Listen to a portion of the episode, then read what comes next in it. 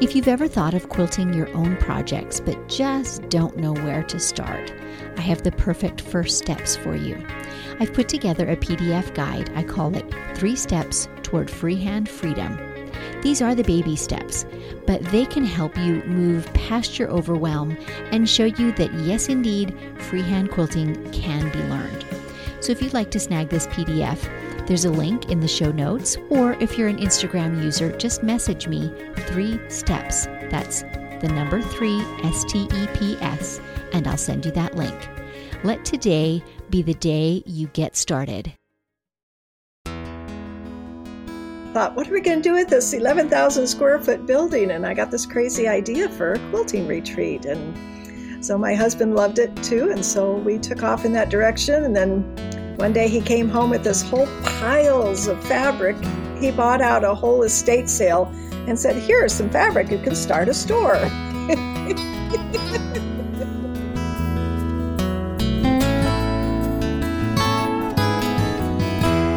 Welcome to Measure Twice, Cut Once, the podcast where we hear quilters and other crafters' stories and draw encouragement and even life lessons from them. Today's guest is PJ Jacobson. I'm your host, Susan Smith, and I'm coming to you from my quilting studio, Stitched by Susan. This is where my long arm Lucy and I spend lots of hours doing freehand, edge to edge quilting. And if you're not a quilter and those terms mean nothing to you, it's basically doodling on the surface of a quilt with a 50 pound writing utensil with needle and thread attached at high speed. And if you are a machine quilter, I invite you to tune in to the live and unscripted events that I host on my YouTube channel, also called Stitched by Susan. They're on the first and third Friday of every month, and they are usually one project from start to finish in real time, and they're streamed live. So they're interactive, meaning you can ask questions and get answers about a project while I'm working on it. So I invite you to join me there again the first and third Friday of every month. The quilting community, as I'm sure you already know, is so diverse, so colorful, and supportive. So I invite you to listen in as we meet a new quilter each week and hear their stories.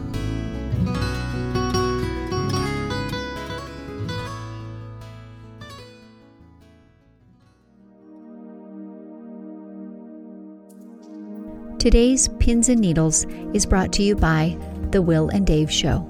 Hi, I'm the Will half of The Will and Dave Show a short little podcast that myself and the eponymous Dave like to record talking about the things that really matter to us, whether that's social, political, or pop culture. Usually we don't see eye to eye, but more often than not, we can find some common ground in there somewhere. And now, back to pins and needles with a quick tip for all you sharp quilters out there.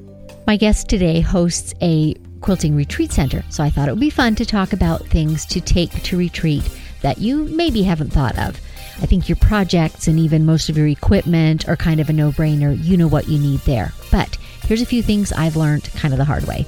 One is extension cords because you just never know when you might need to shift your equipment around and need a longer cord than is provided. Another is really, really good lighting. So critical because you're often working late into the night, or if you're like me, very early in the morning, and those good lights are super helpful. Also, fuzzy socks. Retreats tend to have at least one pajama day, but your feet often get cold, so fuzzy socks are a must. Also, bring your sense of humor. Again, you get a bunch of usually ladies quilting in a room together, and it can get pretty silly, so take your sense of humor along. And lastly, take plenty of pictures. You'll want to remember all these moments. You know, I love my coffee. In fact, I've got a fresh pot brewing right now. If you are interested in supporting this podcast, you can go to buymeacoffee.com forward slash stitched by Susan. There, for the price of one delicious coffee, you are able to make a one time contribution or sign up for a monthly one if you so desire. Thank you so much for your support. I really appreciate it. And maybe take a moment now to refill your cup as you settle back to enjoy today's interview. My guest is PJ Jacobson, and she is a quilter with a story. Well, lots of stories, really. She's been in a lot of places in her life, but some years back, a massive medical emergency resulted in a complete start over for she and her husband. So they purchased an abandoned church from eBay because it was cheap. And they set out to build a home for their family and then a quilting retreat with their own hands.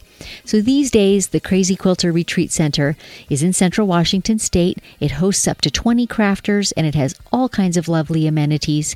And all the years in between have some great stories that PJ is going to tell us today. PJ, I am so excited to have you with me today. Thank you. I'm thrilled to be here. It's so fun to talk about quilting. It always is. and for you listeners, PJ and I do know each other in real life.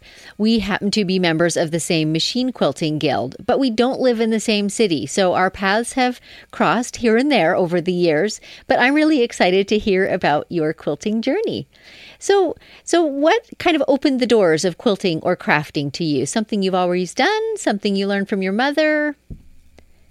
Well, I've sewn all my life, but didn't get to quilting until just um, 20 years ago or so when I picked up my first book of 101 pot holders and I started making pot holders for everybody for for birthday presents. Something I could make quickly, gave me something to practice, something small so I could practice putting colors together and patterns.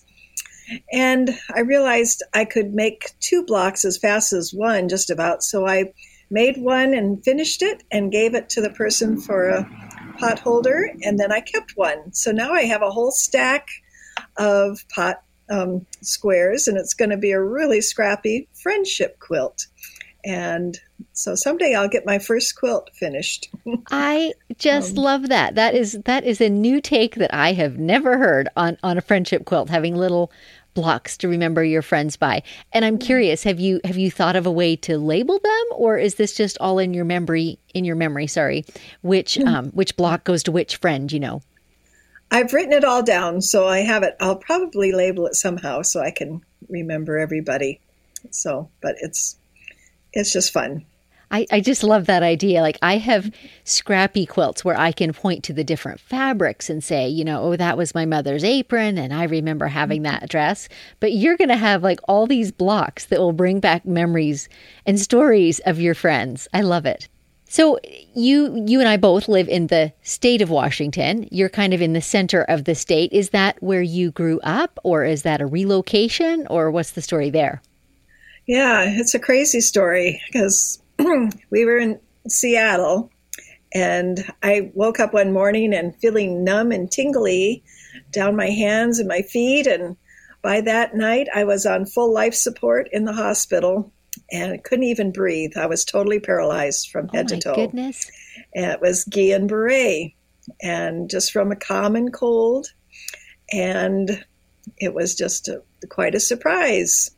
And we didn't have insurance at the time, and so it was the hospital said they would work with us, but they didn't really. And so we ended up losing everything. We needed a cheap place. So we found this old church on eBay and bid on it. And they were just wonderful to work with us and give it to us. And we had just enough to of what you get out of your house in a bankruptcy and to buy this and had a couple thousand to move on. So that's how we ended up in Lind. It's in the middle of nowhere, but on the way to everywhere, I like to say, because there's it's. I have crazy. to ask the question: Have you mm-hmm. ever read the Cat Who books? I have ringing a bell. Okay, well, I won't go uh-uh. too far down that rabbit trail, but there's a whole series of books. The author is Lillian Jackson Braun, and the town in the story is called Pickaxe, and it's 400 miles north of everywhere. It sounds like you live in the same town.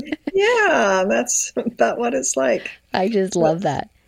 Okay, so I've loved being in a little town. It's it's very different than what I would have been in Seattle. I've gotten to be on town council and president of the Chamber of Commerce. I've been an EMT here, done all these things I would have never done in Seattle. So it's I been love good. That. So we we didn't go back earlier, but I think you you've lived in a lot of places, not just in the inland northwest. Am I right?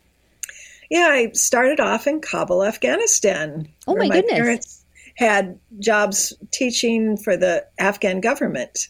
There was quite a group of Americans there, um, all friends. My mother was a midwife and she delivered all the American babies. And I, I came back when I was three. They were there for nine years. And since then, my sisters had a had a school there, um, but and we've had Kabul reunions with our Afghan friends all the time. But then I moved to went to University of Houston. I went to Oral Roberts University. I went to Brigham Young University, where I met my husband. And then after a few years, we moved up to Seattle.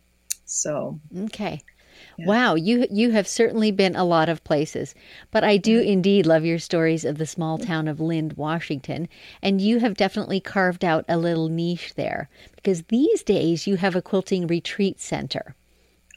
Yeah, tell us about we, that. Like I said, we found this building, so we've been it took 10 years to redo it all because every Friday night when my husband came back from Seattle, we would meet at Home Depot or Lowe's and buy stuff and work all weekend together on the on the house and so as my last three boys were leaving um, the nest i thought what are we going to do with this 11000 square foot building and i got this crazy idea for a quilting retreat and so my husband loved it too. And so we took off in that direction. And then one day he came home with this whole piles of fabric. He bought out a whole estate sale and said, Here's some fabric. You can start a store. Just a suggestion. and so I started with my scraps. I called them my gems as opposed to my husband's gems. He makes all the jewelry and and things with his gems, but uh, my fabric gems that's I started on a real shoestring, but we have lots and lots of fabric now, and it is so fun to buy and and put together and things. But anyway, so the retreat we um, just started doing retreats in the fall of 2014, okay. and now I'm packed and it's wonderful. I saw um, that. I was scrolling through your calendar today and it looks yeah. like the whole summer way into the fall every weekend is full. Yep. And I'm curious, are these are these just like informal groups of, of sewers that come to sew together or are some of these like scheduled with a teacher or presenter or what does that look like? Or is there a bit of everything? Yeah. Most of them are their own little groups and they rent the, the facility and there's no minimums. I've had down to two people, um, but there, I have beds up to 20, so we can take a big group or or a little one. I just do it um, by the person. You don't have to buy the whole facility, which makes it really uh, expensive if you don't have enough people. Um, and so I do a, a hosted retreat a couple times a year where the hosted one this year is going to be on Quiltworks um, oh, okay. in June. So we have a, an, a certified instructor coming, four nights and five days of sewing, and all your foods included, and the you know beds and linens, everything is all included for five twenty five, which is a, a really good price for. It sure is. Um, so all of you listeners, take note. This is in Lind, Washington, and you know, you say that it's in the middle of nowhere, but in fact, we live in a mm-hmm. beautiful state and there's lots and lots of things to see and do. And that is just, it's just an incredible getaway time. I know I'm a member of a small group that does annual retreats, and it is surely a time of refreshing. And I think every human needs that time to step back a little oh, bit from their yes. life. And you, you have a beautiful facility for doing that. Thank you. Especially women, we need that time and it is such a joy to be able to provide a place for them to come and enjoy yeah. um, and take it easy. I do all the dishes. They really oh get my. to relax and that's and pampering right there. yeah. So. So I'm curious, what are some of your best tips for what to bring to a retreat? Like, what are the things that maybe we wouldn't think of, the non obvious things to bring to a retreat? Hmm. I've tried to provide everything that so everybody doesn't have to lug everything. That so many places they go they say they have to bring their chairs and all this. So i've got great lighting good chairs. Very nice. Your electric's all in front of you. You don't need extension cords. You don't need a lot of things. Um, mainly just bring a sharp blade your own yeah, cutter. spare blades. Yeah yeah yeah. Yeah. I've got the cutting stations, different heights for different height people. And um, I've tried lots of rulers and things, so I've tried to provide as much as I possibly can. That's awesome. The place where I've gone with with my friends, and we've gone to a few different ones, but typically they're not quilting retreat centers necessarily. They might just be a lakeside cabin, right? So we're Yeah. faced with thinking of all the things, and you hit on a bunch of them: extension cords, you know, um, different heights of tables, those sorts of things. We always think too that it's critical to bring along more projects than you think you need, just because. You might wake up, you know, on the PJ day, not your name PJ, but the pajama day, and think, Yeah. "Ah, I don't feel like doing that one I was working on yesterday. So bring yourself options because a retreat is not about the have tos, is it? It's about the Yeah. get tos. Enjoy. And if you run out, I've got a whole shop full of wonderful projects. I thought So, you were going to say, I've got a whole lot of works in progress you can finish. No, you can come and pick a new one and, and get going on it right away. We've got full supply store. So That's awesome to have that handy. block and a half away. Yep. And we always said too that another important thing to take, especially to a ladies' retreat, is your sense of humor. There's just there's nothing like the giggles of a bunch of women who are laughing over things that are not Oh. even all that funny. But you know, when you're just relaxing totally, it can be such such a good time. Yeah. We need that. And we love listening to lots of laughter. And my husband especially comments and when it, they're having a good time. Sounds like fun. Probably want to join you it. can bring your wine and whatever you want too. How nice. So I'm curious in your personal um, quilting projects, what's something that you that you're working on now or that you've recently completed? Oh, I'm trying to keep up with grandkids. I make them each a quilt that they get to pick the the fabric, and when they turn eight, it's kind of a big year for us in our lives, and so I make them all a quilt at eight years old, and I'll probably do another one when they graduate or get married. I haven't don't have any that old yet, so so I'm How many grandkids do you have, PJ? Got 13 Oh, so it's my. enough to keep Well, that busy that's quite a few quilts. Mm-hmm. Yes. So I've got two this year. I'm just finishing those. So, So what what do the eight year olds want in a quilt? What appeals to an eight year old? Well, the last one just asked for a something with cats. We went through lots of cat fabric, and I finally found one he liked. So we did up cats. How nice. Um, So are any of them showing any interest in the process, like wanting to learn how to sew as well? I just have one, and she comes with her mother to Social Sew, which is a open day. Every I do one every month. Um, it's open to the anybody who wants to come. I serve a free soup lunch. Most people bring something to share for the meal, and we just have a good time during the day. Um, but that one comes regularly with her mom, and and she sits on my lap, and we make pillowcases. And How nice. I press the gas and she makes it go. So That's great. How old is she? she's only six, so she's How nice. starting Do you know, young, but she's doing I good. can remember wanting to learn how to sew when I was Mm-hmm. a very small girl. And my mom was, you know, hesitant. I don't know why, but she was just hesitant to. Maybe she was busy. I'm the seventh child in my family. so Oh, maybe she was busy, let's face it. Yeah. Anyway, in my memory, my mom was reluctant and I was like, I want to learn. I want to learn. Yeah. So Yeah, I remember too small. learning, wanting to sew, and I kept trying things, and they just didn't turn out, and it was so discouraging. And and I got to college, and my I had a few majors.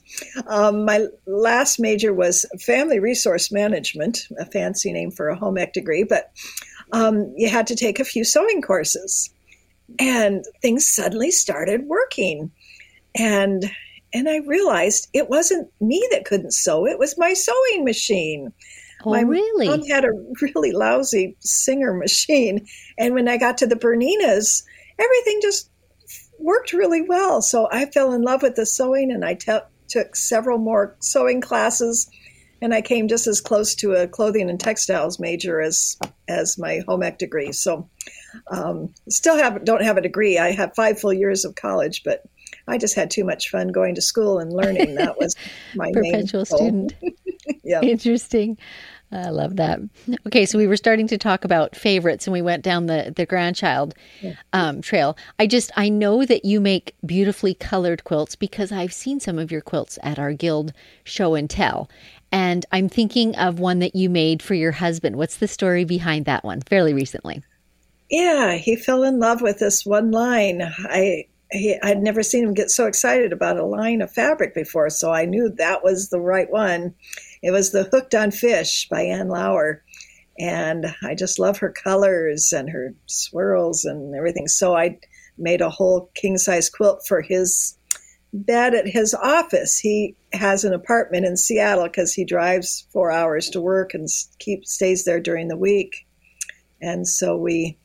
Um, and he's a he fisherman, is that right? He he was. Oh, he was okay. a commercial fisherman. If you saw Deadliest Catch, that's what he did for 28 years. We finally got him to stay home, but he now organizes and runs a lot of the crab industry. So um, this way, he has a little something to cuddle with when I'm not there to cuddle. So how nice! How yeah. nice! So we we were chatting off air. I always like to know kind of what what my guest style is in quilts. Like some are so drawn toward the bold, the colorful, others are drawn toward the soft, the calico, the pastel. Where do your tastes lie? Somewhere in the middle, all of the above? I think it's all of the above. I love to learn new techniques, try different things, try different colors. I don't do a terribly lot of modern, modern things, but I still enjoy them. Um, but the brighter colors are tend to lean towards. Um, I probably Jason Yenter from In the Beginning is probably my very favorite um, designer. And he's semi-local and, too, so we're quite proud of him. Yeah, he's in Seattle, and he, I had a store. My baby store was just a couple blocks away from their their store in Seattle when they had the the full in the beginning store. Well, I bet that was a bit and, of a temptation on lunch hour. yeah, I wasn't sewing as much then, but um, yeah, the six kids kept me kind of busy and and had a couple stores to keep track of too. So that's awesome. Yeah. So, do you do kind of all the elements of quilt making pj like i know in your in your is in your store or your retreat center you have a long arm and you do long arming as a service as well. So do you do all the aspects? You have a fabric shop you piece quilts um, and you yes. long arm right? I do. I love to do every bit of it. And that's where my kids wedding quilts i waited until i could get my long arm and i did them. I wanted to do them all myself. And so, and I love to teach other women to do it. So I rent it, my machine very um, reasonably priced. And I do all the technical aspects, so they don't have to worry about learning that or remembering it. They don't remember it after those classes anyway. So, I and I by technical things, that. you mean you know oiling or timing yeah. or those sorts the, of things. Yeah, the threading, the rolling, okay. making sure your patterns are just right. So I take care of all that. I see. Okay. And then they can just drive it and have fun. I have lots of pantographs that, you know, women can usually follow a line with a, a red um, laser light, is how that, that works. And so I line everything up for them and they just drive it. And then I, you know, just take care of it. And then I can keep track of my machine too and not have to worry about it. Mm-hmm. And so, but then I do it for people too. So they, I do a combination. I think PJ, you're going a really you're making a huge effort to promote the art of quilting. And just all these stories i'm hearing this in your heart just your love of sharing what you know and your facility and helping others in their journey. What a great um, story that is. That is fun. It's it is it's so really rewarding nice isn't it? that opportunity it is. It's yeah. and having the facility to to make people happy. Yeah you have certainly made the most ever. of that. Yeah so before we go, I always ask my guests if they have a little nugget of wisdom that they want to leave with our listeners. It can be about life in general, it can be about crafting or quilting specifically. Totally up to you. A little something you'd like to leave with us. Probably what has kept my life going my marriage, my crazy schedules, everything is being flexible. Mm-hmm. Um, being married to a fisherman, you've got to be flexible. Or we've picked the two worst um, professions. I'm also midwife, and midwives and fishermen have the worst record of marriage. Interesting. And we've made it 43 years, just great because we stay flexible and I just not being disappointed if something crazy happens. We just make the most out of it and you just do what you need to do and don't get upset. You just figure out a way to work through it and and stay flexible. I appreciate That's, that viewpoint because life inevitably has corners, you know, has ravines that you've got to get through. It just does. Yes. And the happy people are those that um, can find happiness within that. Your, yeah, your story is remarkable. Thank you so much for taking the time to share with us. Oh, thank you for asking. I hope to see everybody at the retreat. Right. And I will be sure to link to your website and your retreat center in our show notes so that our listeners can find you. Thanks again okay. for spending time with me today. Thank you. And thank you, listeners, for tuning in to the show. If you enjoyed this episode, would you consider leaving a rating and a review wherever you listen to fine podcasts? And if you have friends that you think would enjoy these stories, please share this episode with them as well. It really helps other listeners to find the show. I would also love to hear from listeners who'd like to nominate a crafter with a story to tell. So if you know such a person, or if you are one, email me at info at stitchedbysusan.com. So until next time, may your sorrows be patched and your joys be quilted. Recording.